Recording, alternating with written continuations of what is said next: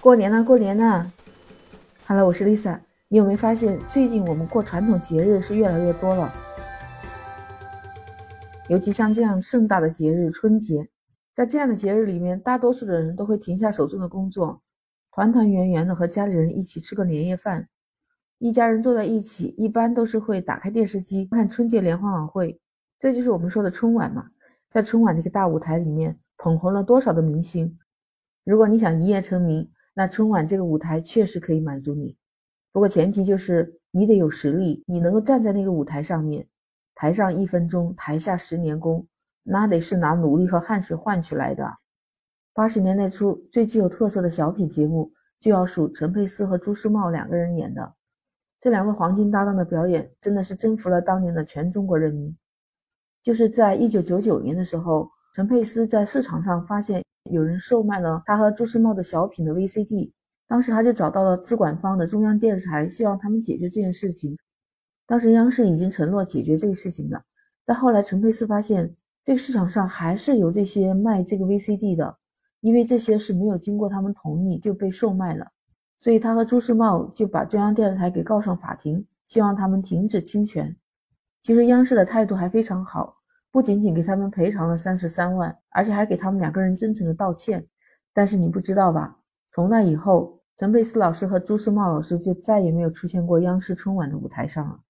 当然了，后来央视春晚的导演又重新邀请陈佩斯上春晚，最后还是被陈佩斯老师拒绝了。很多人都觉得蛮可惜的，都很怀念那时候看他们的小品《吃面》，主角配角姐夫与小舅子，王岩与邮差，还有那个卖羊肉串。有很多网友也评论说，主角和配角永远是我心里的第一，没有之一。都说那个时候的春晚真好看。那个时候是小品的巅峰时期，哎，你有没有发现那时候我们在家里看电视看春晚的时候，镜头也会转下观众席？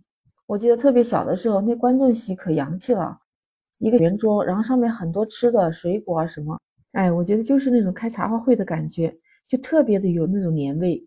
你就看到那个观众席是没有空位的，坐的满满当当全是人，你肯定和我一样的以为那些人都是买了门票进去的。哎，我跟你说啊，其实那观众席上那些人都是特邀嘉宾。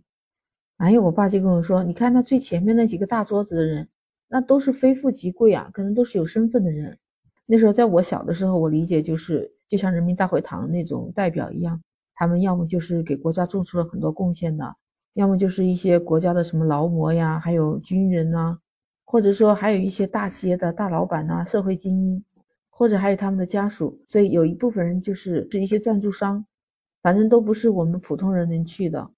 其实央视舞台也并不是特别大，不是可以坐很多人的，只是被镜头拉近了以后，感觉到特别多人。啊，观众席还有一部分人是有表演任务的。当他们演完一场节目之后，有一些演员又会回到观众席观看。另外一部分应该就是工作人员吧。当我们和家人团聚，一起开开心心看春晚的时候，他们还在为我们工作，那总得有一个地方坐吧。有人不是说德云社的门票非常难抢吗？但是春晚的门票更加难抢，因为根本就没有给你机会。所以这就是我们大家看到的，从来没有看过春晚售卖门票的事情。这也就是说，春晚门票是不对外销售的。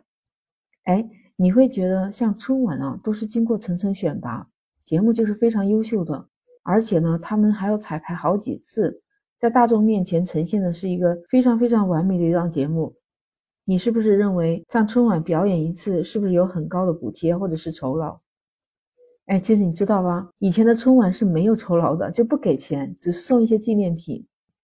只不过现在的春晚会给一部分酬劳，但是也不会太高。像比如说赵本山曾经酬劳就才几千块钱。刘谦的晋级魔术还记得吧？他这个表演有很长一段时间是在春晚的，而且是相对酬劳最高的一部分，但是也没有达到一万块。其实春晚更多的不是酬劳，而是可以通过这个舞台被更多的人知道，被更多人了解，这个就是一个无形资产。所以这就是为什么很多人还是想上春晚这个舞台的原因吧。哎，最后再给你说一个小秘密，其实春晚并不是全程直播，它不是不直播，只是不是完全的直播形式。整个春晚在最后一次彩排的时候，会把整个过程暂时录下来。我们不是要到最后要零点报时过十二点吗？那当这个钟声敲响的时候，除夕夜播放春晚呢，我们看到的节目实际上比舞台上表演的节目要慢个十几秒。你知道这十几秒是用来干嘛的吗？它主要是用来切换镜头用的。就曾经有一个杂技节目，当时有很多次彩排都没有出现问题，到真正春晚的时候呢，因为灯光太亮，地板又很光滑，所以有个杂技演员不小心滑倒了。但是我们观众最后看到的并不是摔倒的画面。这时候，工作人员就会用那个几十秒的时间把录播好的节目放上去。听完这些，你是不是觉得都很吃惊呢？欢迎在评论区留言发表你的看法。今天晚上就可以看到春晚了。今天 Lisa 就跟你聊的这些春晚的小秘密。如果你喜欢，请点击订阅关注简化生活。丽莎在这里提前给您拜年，祝您新春愉快，兔年吉祥，身体健康。